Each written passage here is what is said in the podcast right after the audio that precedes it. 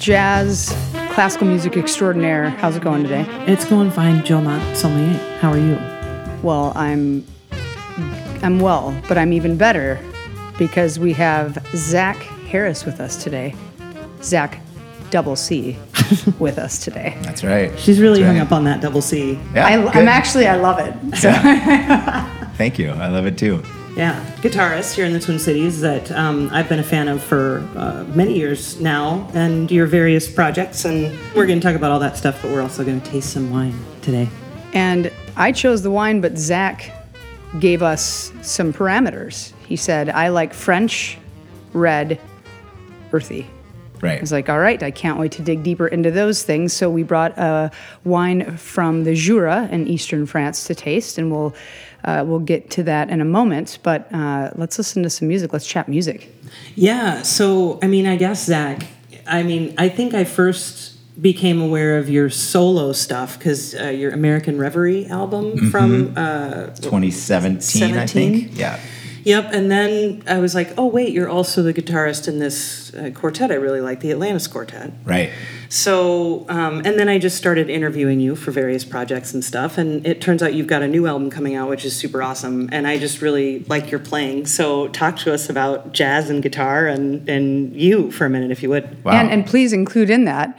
Why did you not decide to be like a rock star doing power chords? Because that's what a lot of times with guitarists do. So how did you decide on jazz? But also, you know, you could have been like a trumpeter if you really loved you. So how did you throw that in there too? Yeah. Um, well, first of all, thank you, Emily. Uh, that, I, was some really nice things uh, to hear. Um, I, I came to jazz pretty late. I came to music pretty late. I didn't start playing anything until I was 16 and I got a guitar. And at first, I was just doing Neil Young songs and, you know, playing acoustic. And then I got into a little bit of like trying to play some Jimi Hendrix. And frankly, I was kind of like a, a deadhead hippie kid in high school and, uh, and into college. And it wasn't until I ended up living in Carbondale, Illinois, after some just kind of moving around for a while, uh, and I put together a jam band, and all of the people in the band happened to be in the jazz department at the university there, Southern Illinois University. And so it was kind of through this love of improvised music that I started kind of getting more and more into jazz. And then there was another guitarist in that group, uh, a really great guitarist named Jeff Roney, um, who kind of showed me some things. And I decided, well, I'm living in this college town. I should probably go back to college and was trying to figure out what I wanted to do. And those guys convinced me to do music. And so I tried out for the jazz band and you know to your point about the power chords when I auditioned I remember the the jazz band director Doc Allison was like we don't do those cowboy chords in here you know I had no idea what I was doing and so I was you know 19 20 at this point um, and and then I just started getting into it really really deep and kind of I think part of my personality is feeling like I had a, a hill to climb, I went really hard at it and started practicing a lot and um, had some people to help me along the way, show me some good things to do. And, you know, that's when I really got into I had been checking out things like Miles Davis and and Coltrane, you know, the things everybody knows, uh, and some other things like Sun Ra and more out kind of stuff.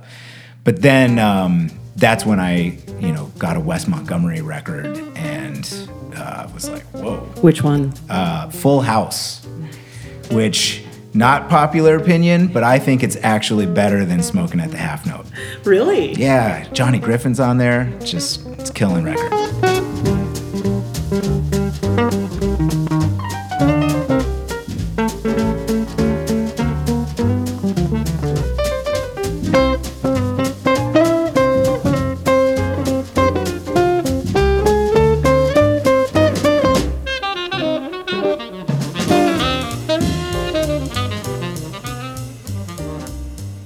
So I, I actually checked that out from the library and never returned it. So I think it ended up costing me like 120 bucks or something like that. But A lot of late Worth fees. it. A lot of late fees. yeah, That's a lot of late fees. So yeah.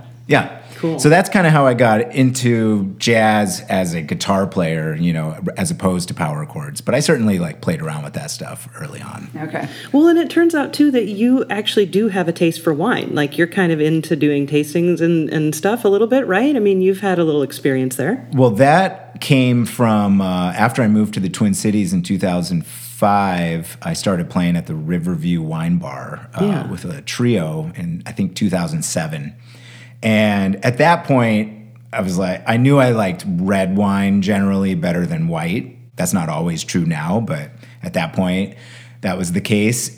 And it didn't have to be anything special. You know, I could drink the barefoot and be just fine with it. And then I started playing this wine bar gig and getting to taste like good wine. And no, you know, I was just talking to my friend Mike last night, and he's like, "Yeah, can't do that. Uh, can't do that cheap wine anymore. You know, it doesn't have to be super fancy, but Yeah. I, I know what I like at this point from Yeah. having uh, the opportunity to try a lot of different wines at the at that gig every week for many years. Well, I can't wait to hear more about some of the wines, like some of your favorite grapes when you started out and you were like, well, I, I think I like Cab better than Merlot or something like that. And Sure. then now, where you've, I don't want to say graduated, but how your flavor profiles and your tastes have, have I don't want to say advanced either, because then Well, that makes. become defined. Yeah. How about become more definable? Because Thank that's you. the thing. You know that you're tasting something you either like or don't like. Like when I first started tasting wine, but I didn't know how to describe it. And just mm-hmm. the more I tasted it, the more I learned. And I still am learning, obviously, how to describe it. And so I think that's what it's about. It's not like your tastes grow or any. It's just you learn the words to use to describe what you're tasting. one of our patrons actually sent us uh, some great feedback saying oh listening you know to like a lot of different episodes and it's really fun to hear how emily's like vocabulary in wine has changed Yeah. like you literally at the beginning you knew what you liked Yeah. and what you didn't and you could you could talk about wine but now there's just more of a vocabulary Yeah. and probably the same with me for music just nobody decided to tell me about it that's okay that's all right well should we listen to some music I'm, Yeah, I'm, excited. sorry. We were gonna do that and then we didn't. So, uh, so let's go ahead and listen. I mean, let's listen to something off the new record right away. I, I, I thought I think it's really fun. I, I did you write all the tunes? All the tunes on this one, yeah. Okay, yeah, because I love your twisty, turny, fast melody tunes. Uh, those are really fun. So, Thanks. But let's start though with Apple Jacks. Can we start with that? Sure, one? yeah. Now, Zach, can I just ask, does this have anything to do with the cereal? You know, this song, um, I, it, so it's kind of sort of a song for my son who's four. And uh, we would just listen to different music, you know, when I would be hanging out with him when he was just a little baby. And he liked things like Bob Marley and, and uh, just various things like that. But we were listening to Ahmad Jamal, and he was getting a real kick out of it. And so it's kind of got that like Ahmad Jamal groove happening to it. And so, in a sense, it's a bit of an homage to that. And I went with the AJ and was thinking about what could I do that had like an A and a J. Oh, Apple Jacks. So I can't say that I've actually eaten Apple Jacks in years, but I mean, we- we'd all have rotting teeth if we did. Yeah. I always like to ask about when I have the opportunity because I think that uh, a lot of times in jazz, the you know the title of a song is is meaningful, but you really have to know. You really mm-hmm. have to either look, dig deep, and to find out why, or ask the artists themselves because it, you know, I would who would ever have known that story if you exactly. weren't sitting a few feet away. That's a great point. I like I like titling tunes, mm-hmm. and because you don't have lyrics to kind of you know give meaning to the song, so I feel like the title is your opportunity to do that. It's not always the case, but I, I definitely think about that quite a bit.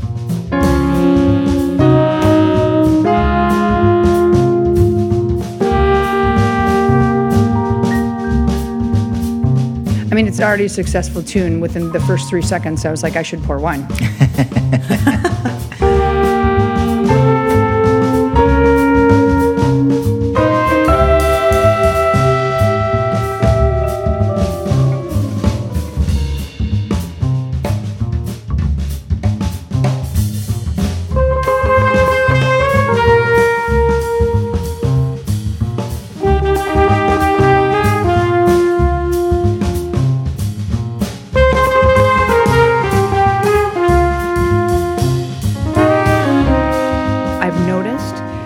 that there's this adoration for a level of, of, of one, two to three different instruments harmonizing and roaming around, kind of creating the melody.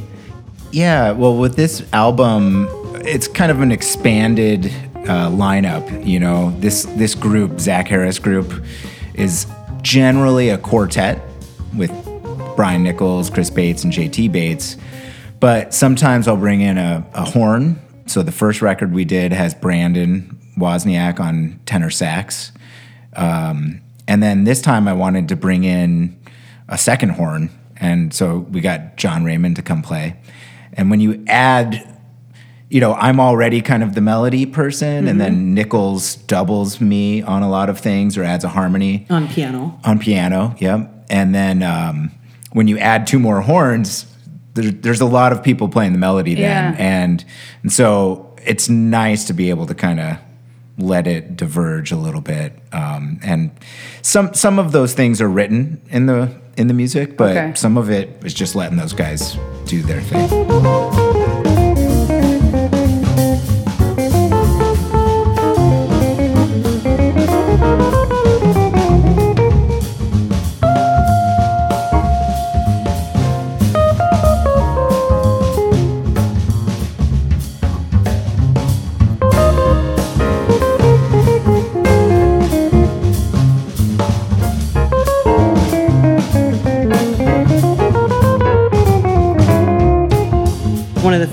Down was texture. I mean, texture is really great. The textures are awesome on this album, and um, but I want to taste the wine because she poured it and I can see it, and I want to taste it.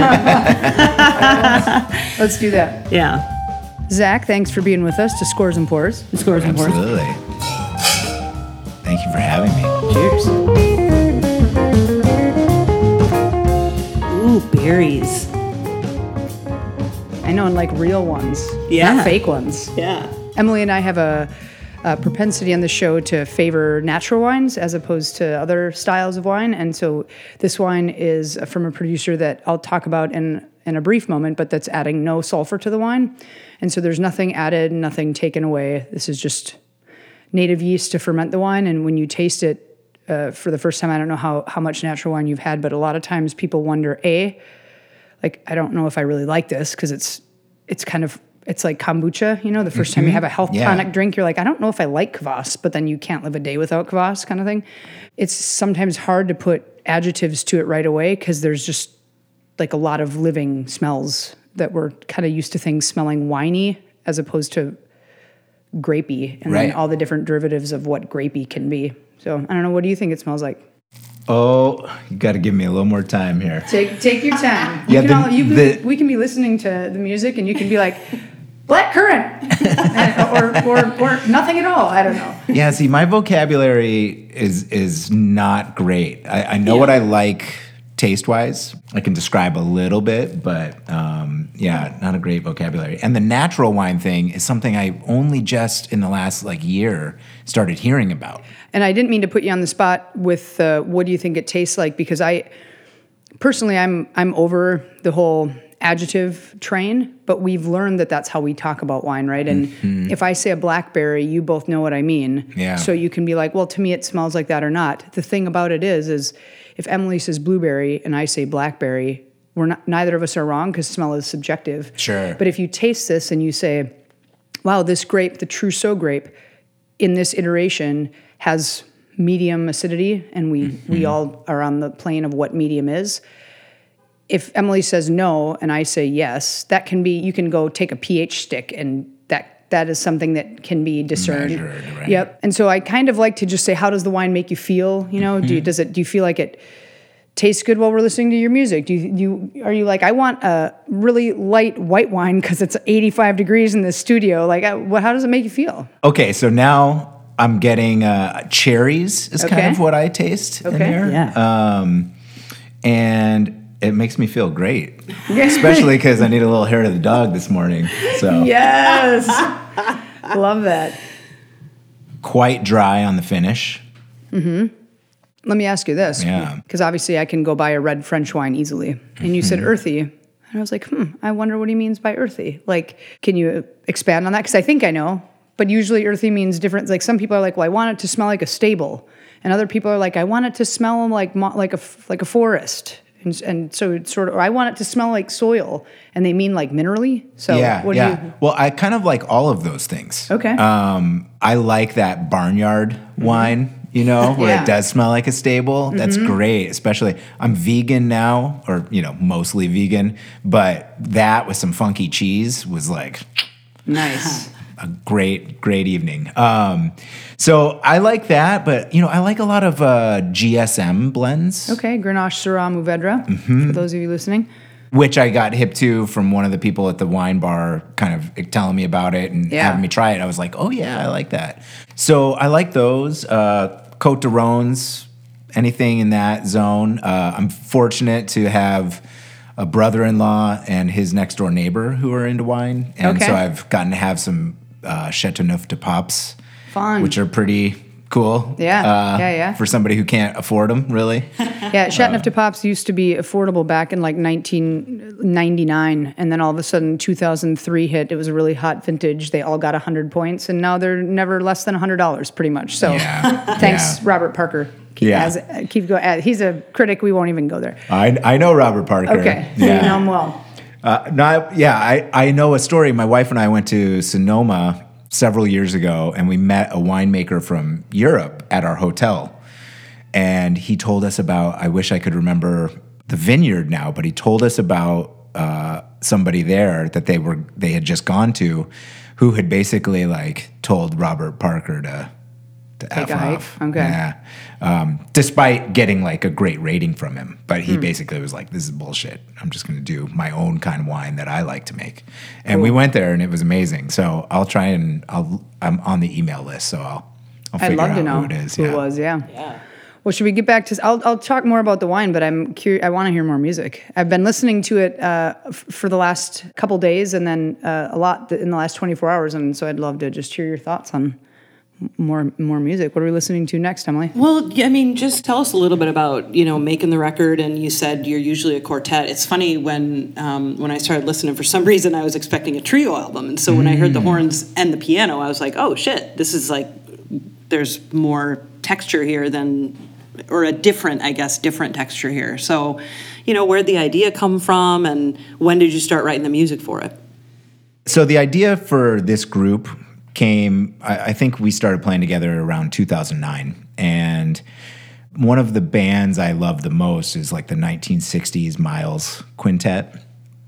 And when I would hear Brian Nichols and the Bates brothers play together, it's like that's the sound that those guys get. And by no means do I see myself anywhere close to like achieving what Miles did, you know. but I like that vibe, um, that kind of like I don't know, um, a loud chaos eh, or something.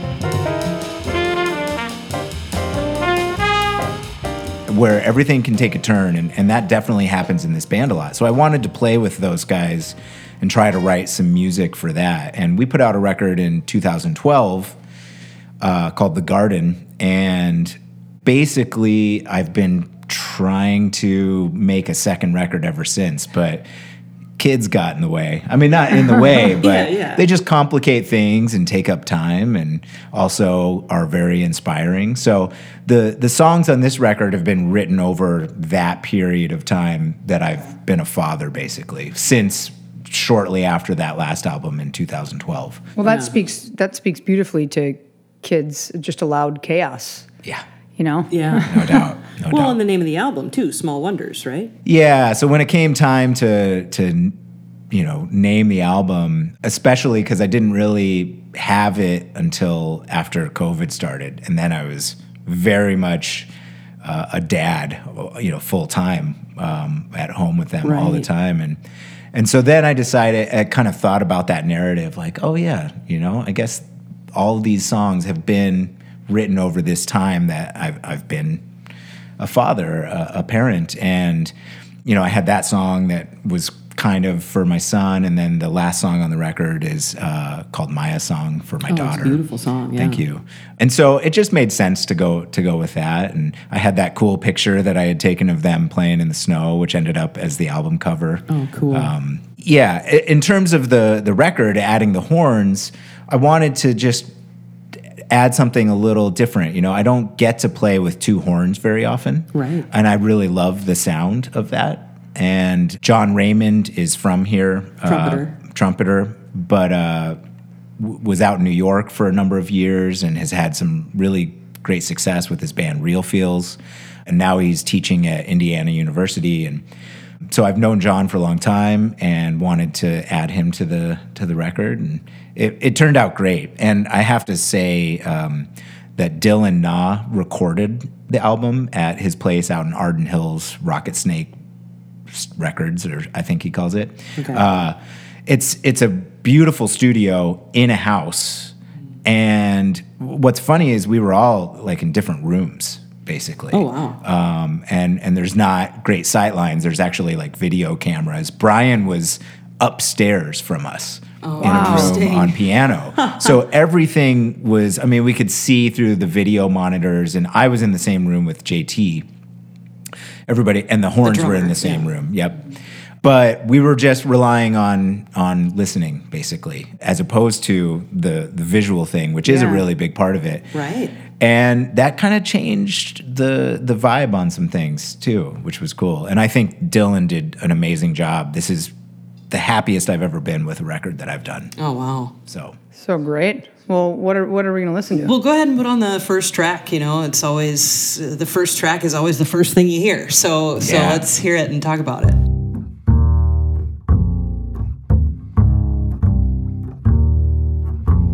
I play the bass not well. I pluck strings, and so when a album starts out like that, I'm like yes, yes.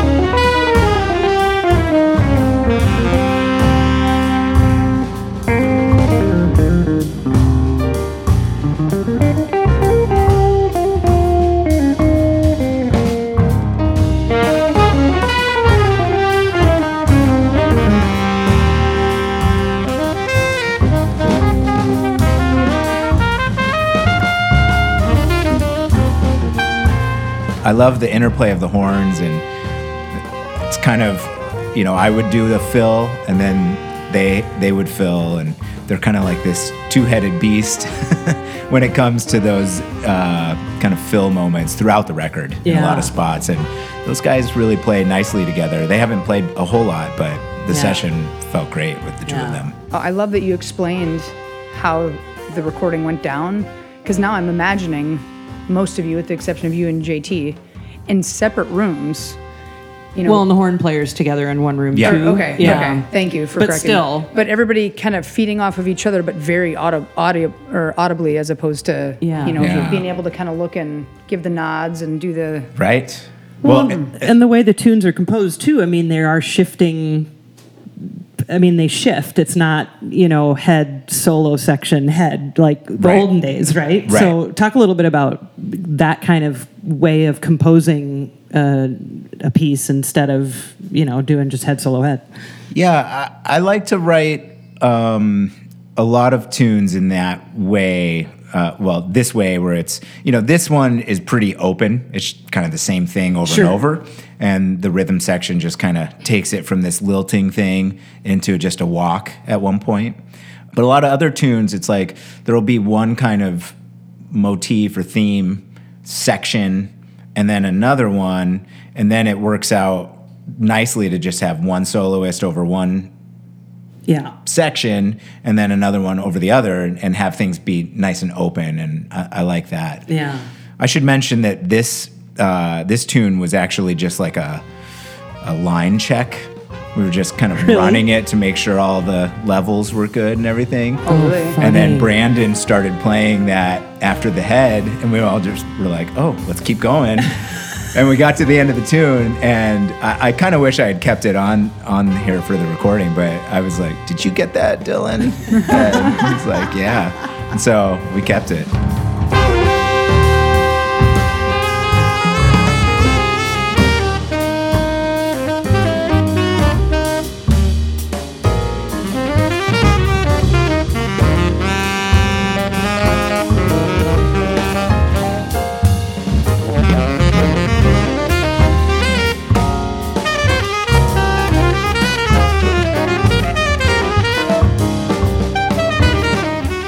We were listening to some Atlantis Quartet uh, the other day, sharing a meal, and I just I said I have such a musical crush on Brandon Wozniak. It's ridiculous. Join the club. Like, it's like I I love the way he plays. yeah, And so melodic and and, Yeah. and just incredible rhythm. and a beautiful sound too you know which Yeah. isn't something you say about i mean i don't there are saxophone players i wouldn't say that about that are mm-hmm. super famous you know mm-hmm. so that's when someone's got all that and the sound too you're like wow Yeah, yeah, and it's great. Like you know, I, I've been great friends with Brandon for a long time. Obviously, we've been in Atlantis Quartet for 15 years. He's a pretty quiet guy. I mean, you can get him talking for sure, but Yeah. especially you know around people he doesn't know very well. But when he starts playing that horn, yeah he's got everything to say. It's great. it's amazing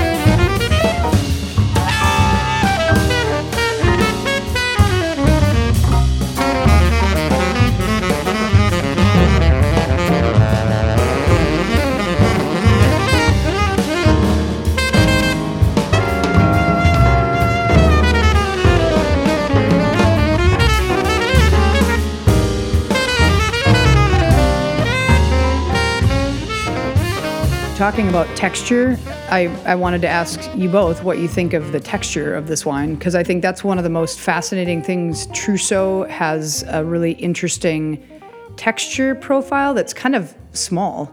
Like it, you don't really have full-bodied big boy. I mean, you can if it's forced, but like big, full-bodied, boisterous, round Trousseau, you don't really have.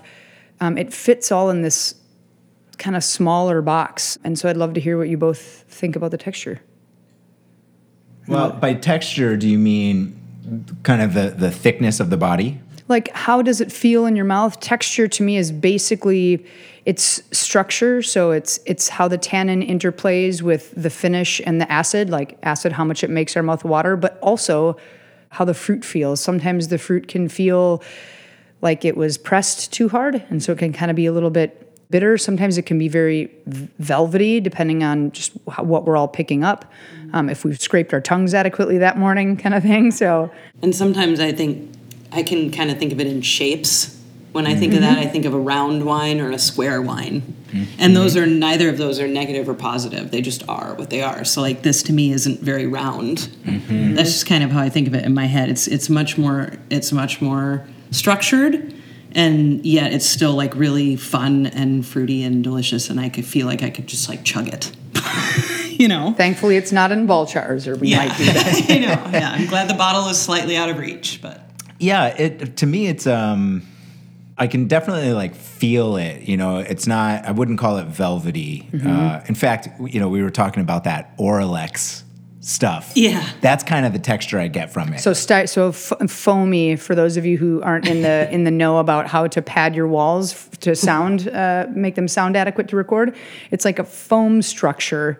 Think of like Panels. eggshell foamy things. but the little, yeah, the little triangles. Um, you know, you started talking about shapes, and, and Yeah. that's kind of. It feels like little triangles kind of floating across. Ooh, I love I love that. I think it's a really fluid wine. I agree with you. I don't think it's velvety necessarily, but it's very fluid and does have these peaks and valleys. So I'll tell you about this producer. This is from a one of the oldest wine estates in the world, and you wouldn't know it because of the label is playful and has this like color crayon tractor thingy with a sun and a smiley face. But it's from um, Cave Jean Bourdy, who they've been around in the Jura area, so central, east, far eastern France, quite close to Switzerland. And they've been around since the 1500s. Wow. And they've been making wine in this area ever since. They have record of all the harvests, and they have a wine library dating back to the 1800s. Some say the 1700s that have been in their cellar, and they're like, I saw things with little tags, but that they don't tell anybody about because they're actually selling old wine out of their cellar once in a while. So the most recent generation, uh, Jean Philippe and Jean Francois, have been making wine basically the same way that their their grandfathers and grandmothers and back and back that they've been old oak. Sometimes it's up to 80 to 100 year old oak barrels, all native yeast fermentation. Um, the wines are hardly ever filtered, and they're just amazing representations of where they're from. They make red wines out of, you know, Poulsard, Trousseau, and Pinot Noir, which is very classic from the area. And then they make Chardonnay and Savagnin, not to be confused with Sauvignon Blanc, because Savagnin is its own grape. Oh, okay. And they've been recently they started to dabble into biodynamics. And for those of you who we've we've talked about biodynamic viticulture, you're basically tending to the land in a way that's ultra organic. You're doing things according to the lunar cycle. You're adding all kinds of sprays that come from your vineyard and all these different things. So they started doing that back in 2010, I think, 2012, and now most recently, long-winded, we come to the daughter of Jean Philippe. His daughter Laura or Laura is starting to make her wine, and she's traveled all over the world. She's helped her father and her her uncle, and she's like, I want to stay here and I want to help you both make wine, but I want to make my own stuff too. So Cuvée Chloe is one of her wines. It's 100% Trousseau. And her shtick is I'm not adding any sulfur to the wine. Mm. Now her father and her uncle do in modest amounts. And she's like, I want to do it as au naturel as I can. And so she makes an orange wine. And so white wine with some skin contact, and then this red. And I'm sure that that will grow organically as her experience grows. But her wines are really kind of ethereal and mm-hmm. they have a little bit more kind of energy, like alive energy than her uncle. And I love her uncle and her father's wines. But that's that's what this wine is about 100% Trousseau, which is What does the sulfur do? So sulfur is it protects the wine. That's first and foremost. Sulfur is an antioxidant. It's also a byproduct of fermentation. So mm-hmm. all wines are going to have are going to have sulfites, but sulfur dioxide is often added at multiple stages during the you know when the must is turning into wine, turning into you know going through malolactic, pre-bottling, and most producers will add that are in the natural camp will add just a small amount at bottling to protect the wine. What happens is 98% of producers in the world are adding enough sulfur. Think of it like makeup on someone where you have so much makeup that you can't even tell what someone looks like. Right. A lot of sulfur is used that way. So when you have like natural, uh, we, just because we talked about it before, Châteauneuf-du-Papes, and you taste them next to Châteauneuf-du-Papes that aren't natural, they, they're really quite different. They have similar color and similar aromas, but then all of a sudden there's this wild nature to natural wine that a lot of people like to put at bay with a bit more sulfur. Um, and then and then you really need to know what you're doing in the cellar to not add any sulfur because that's you're risking Right. your entire harvest. Right. So to get back to an audio comparison, then, so adding sulfur is like compression, essen- essentially, Yeah. right? Keeping the peaks and valleys down a little bit. compression Yeah. and also i would say also to kind of piggyback off of that it's like auto tuning right Auto Every time- tuning, normalizing, all the things that make it predictable Yeah, and yeah. easy, Interesting. easier. Yeah. and so natural wines a lot of times they cost a little bit more because there's more risk involved you know mm-hmm. so I like having a little bit of risk. It makes it fun. Absolutely. i think this is a really pretty example there is a lot of that cherry that you both mentioned um, really bright fruit but it also smells like grapes you know it smells like red grapes Oh, yeah. um, which i love that and this is 2020 vintage so brand new really fresh really lively a lot of acid, a lot of tannin too, Surprising. a lot of acid. Yeah. well do you mind before if we go back to um, Yeah. some some older albums. I think that's going to transpire. Do you mind if I play my favorite track from this one? Oh, please. From this album. So I was listening to them um, this morning in order, and then I kind of popped around out of order. To s- I love to listen to albums like that to see how um, the order feels to me. And I I really got hung up on A Beautiful Life and The Void, and I couldn't decide which one I liked better. And I think I listened to them so many times that I kind of got confused with the names, which was fun. Um, so do you mind if I put on The Void? Do it. Please. It's one of my favorites as well.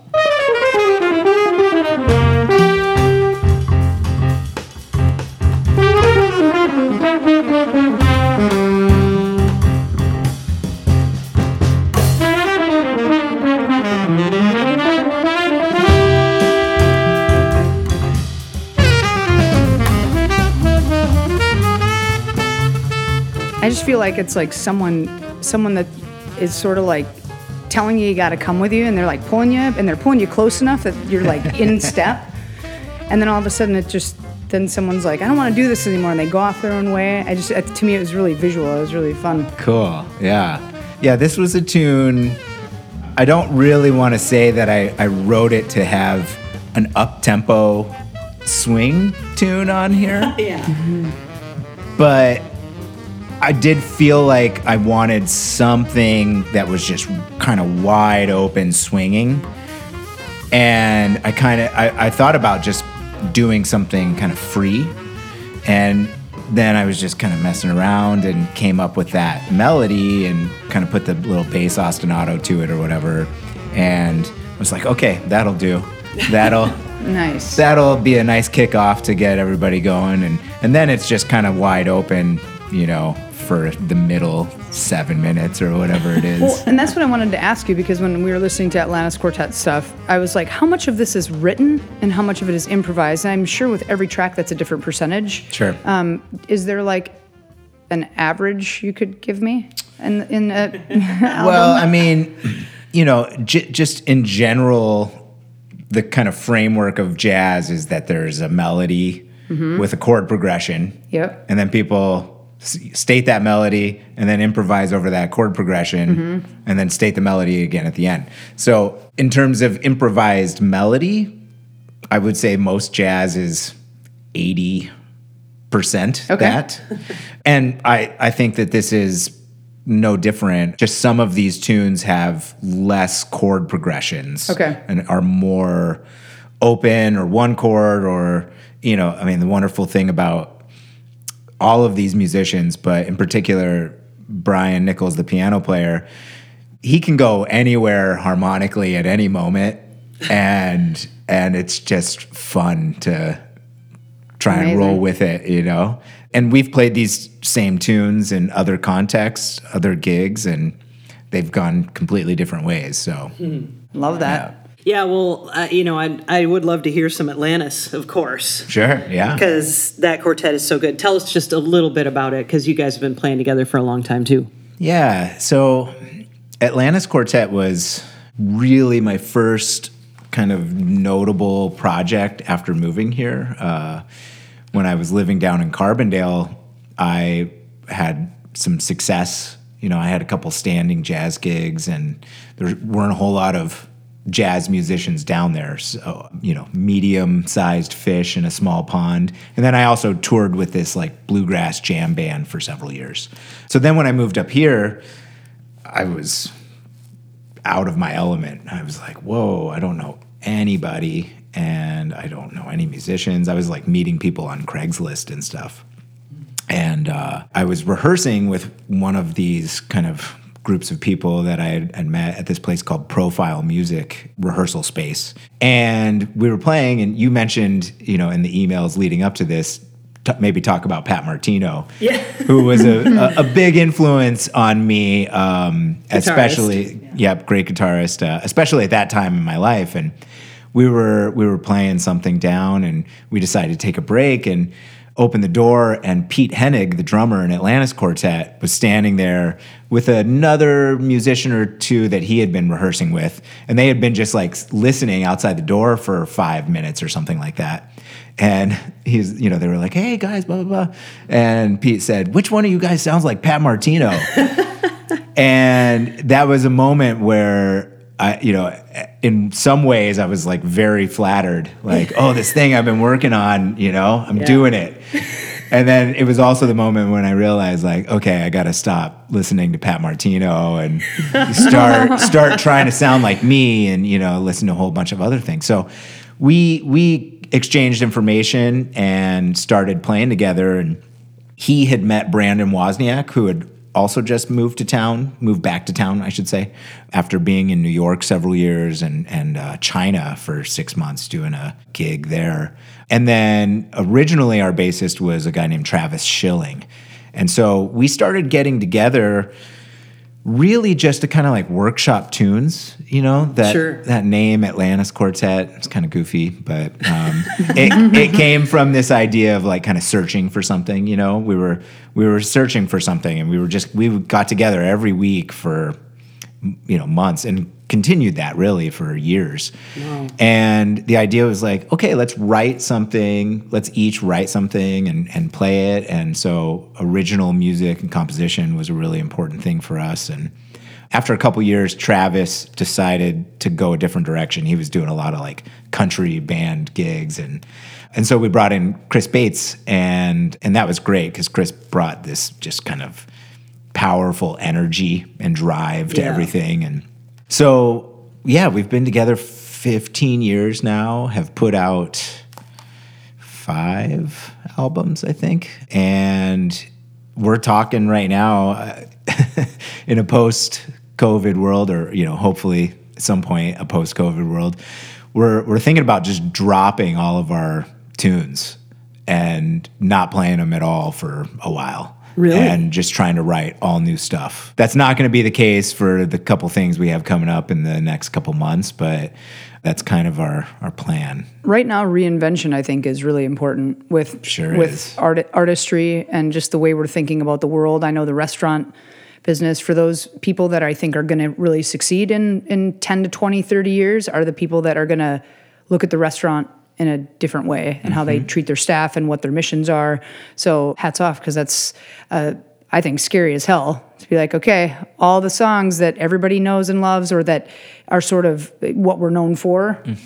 Now we, we may sound like that, we may not, or a mixture of, or Yeah, I mean, we've always kind of progressed through that. You know, every album we write new stuff, and but I, I will say that I think for the last few years, just because we're all you know dad jazz now, uh, and and just in that part of our lives, well, especially Chris has older kids, but Brandon, Pete, and I have young ones, and we're just starting to kind of get out of what uh, one of my brothers-in-law calls the years of fog.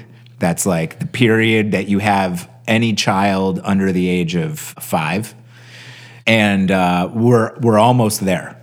So this is kind of more of a radical way that Brandon and I were kind of talking about about like let's force ourselves to just like do it.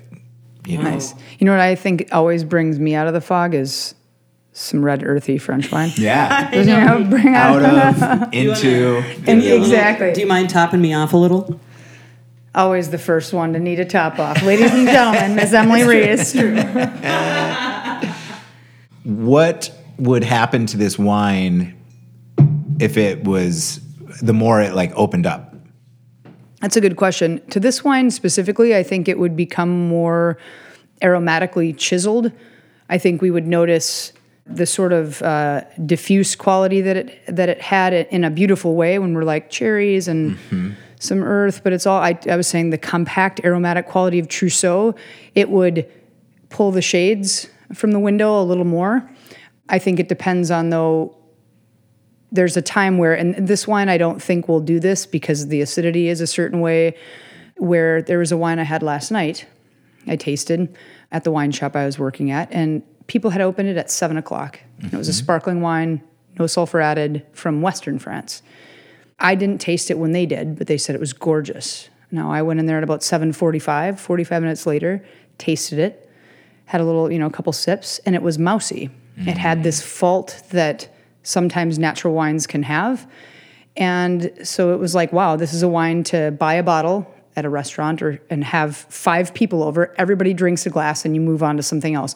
This I think would be a really fun wine to, you know, enjoy with a few people, but over the course of an evening it would it would get a little bit more complex and uh, the more we drink, the more complex everything gets, right? So I don't mean it like that, but with air, with air, uh, it would get it would get a little bit more defined, I think, Yeah. for sure. Yeah. Okay. And I like it. Do you like it at this temperature? Because sometimes Trousseau, people like it with a little hint of a chill, uh, cellar temperature, if you will, like 58, 60 some degrees, as opposed to having it room temperature. It yeah, can be kind of this warm. is a little chilled, right? Yep. Yeah. Yeah. Do you like I it at do, that temp? I do. Okay. Especially because it's fairly warm right now. Yeah, so. it de- definitely is. Do you notice the kind of floral aspects for whatever that you know means? It could be roses to Emily and chrysanthemums to you, but do you notice a little bit of more of that, like you know, when you go to smell a flower, that's just the center of the flower, the little honey aspects, the petals. Yeah, the roses Mm-hmm. definitely come through for me. I smell dried flowers though too a little bit. Yeah. and not as a pejorative. I, th- I get a little penicillin, like I get a little something like a a dusty pill kind of weird. nature, and I don't mean that in a bad way. That's um, actually something that can kind of come from Trousseau for me, not not for everyone, but I don't know. It's lovely. I'm loving it more and more. Uh, the more I taste it, I haven't had this yet, so Yeah, good. this is great. Yeah. Well, let's Atlantis before we do one final cheers, I suppose. Sure. we were having an off the record IPA talk. Yeah. so why don't we listen to appropriately aggressive pretender? Oh, yeah, That's a really good choice.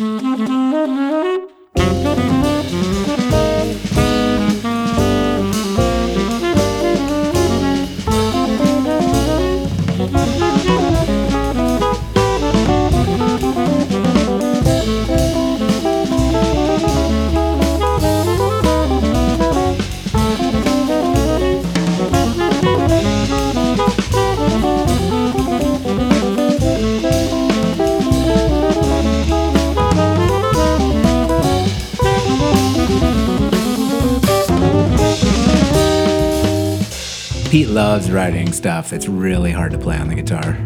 Oh, this is Pete, a Pete tune? This is a Pete tune, yeah. Okay. Yeah. But he writes like really cool things, you know. It, it's it's fun. Did Pete write all the parts too, or did, did Brandon harmonize, or did you harmonize? Uh, Pete wrote the harmony part. Oh, for wow. that. Okay, Yeah. yeah. yeah. Yeah. Pete's a great composer. He, you know, obviously as a dr- he's a drummer. Yeah. Um, for those listening at home, and so his rhythmic concept is really great. But he also plays banjo, and like Wow. quite well. And and so he's got, you know, and the banjo's kind of the perfect melody harmony drum, and so he has some pretty interesting ideas that come from that, as well as he, I don't know if he still does, but he used to use like a MIDI device to do a lot of composing. Oh, like he Oh, interesting. could Okay. write stuff in there and, Yeah. and hear it back. And Yeah. so can write some really interesting things, but then when I have to go and play it on the guitar, it's like, God damn it, Pete. right? Like a, dr- that's cool to know that a, a you know percussionist, a drummer wrote this. Yeah.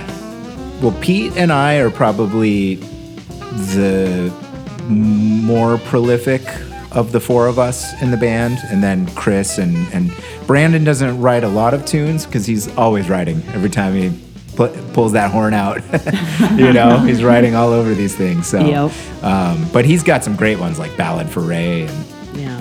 you know, it's been really fun to just create this body of work with those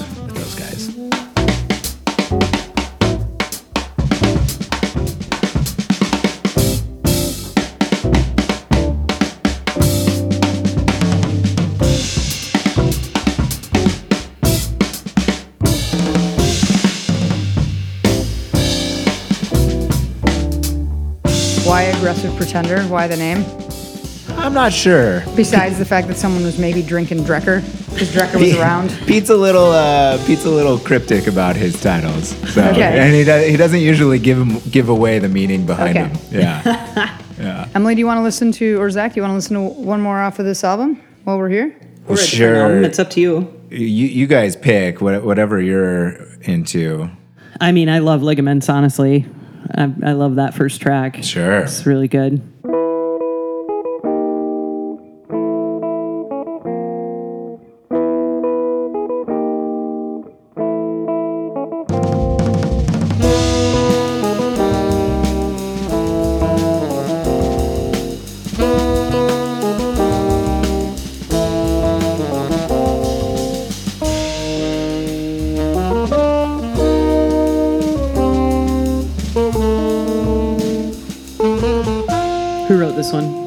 This is a tune I wrote. Okay.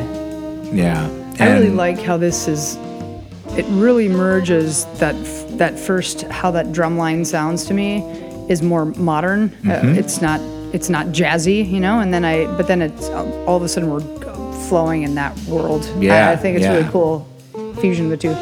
Yeah, absolutely. Yeah, I tried to kind of when I was writing this one. There's like that driving section, da, da, da, da, da. and then this part, I kind of was trying to write with this like stretchy thing in mind, and uh, that that's where the title comes from, Oh, nice. ligaments, right? And also like, I think at the time I wrote this, I was dealing with some kind of ligament injury.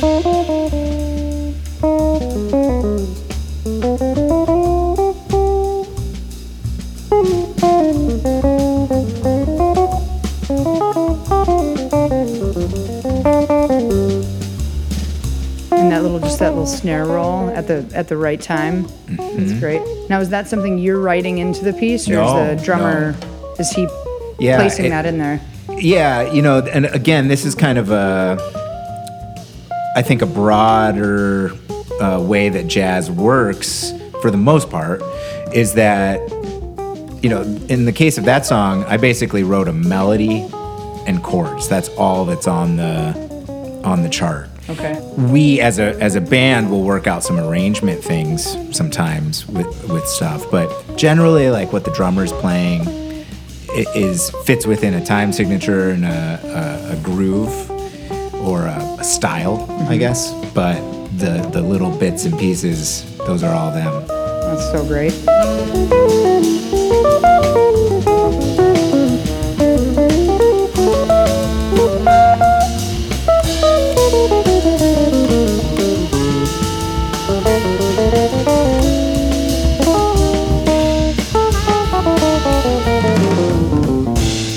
So when's the new? Okay, the new album, Zach Harris Group. It's uh, called Small Wonders. Mm-hmm. Small Wonders, and it's going to hit the stores as they are yeah called. uh, september 17th 2021 sweet. yeah very Awesome. excited about it um So it's a Virgo album.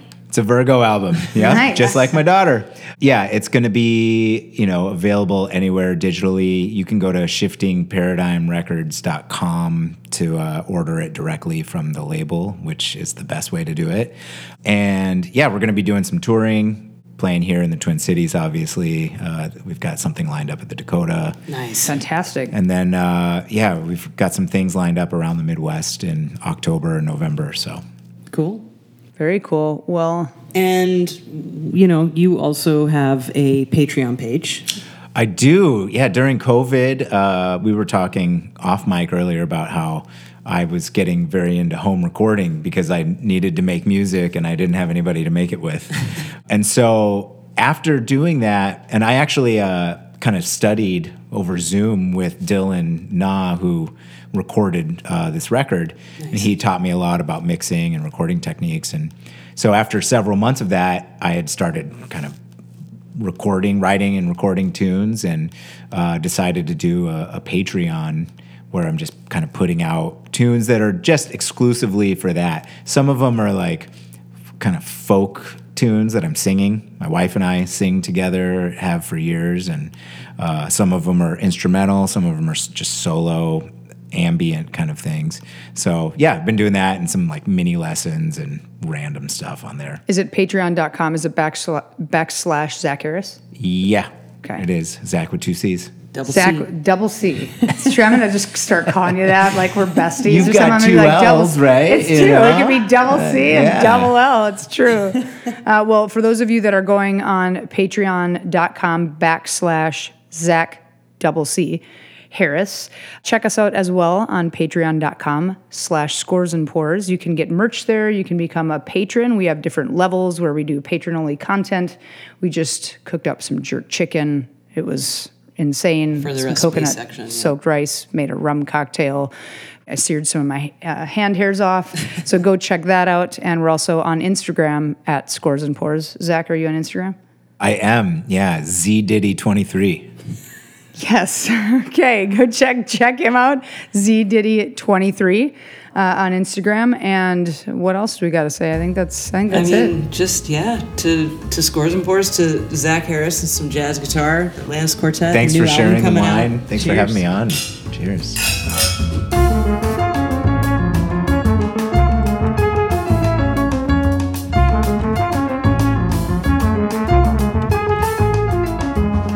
Thank you for listening to this episode of Scores and Pours with Jill Mott and Emily Reese. You can find links and information about this episode and support us financially at patreon.com slash scores and pours. You'll also find a link to our merch, which include hoodies and tees and corkscrews and stickers and the like. We're also on Instagram and Twitter at Scores and Pours. Give us a follow, check us out, and if you have any show ideas or comments or questions, you can send us a message on either spot. Consider supporting the musicians we featured today by buying their music.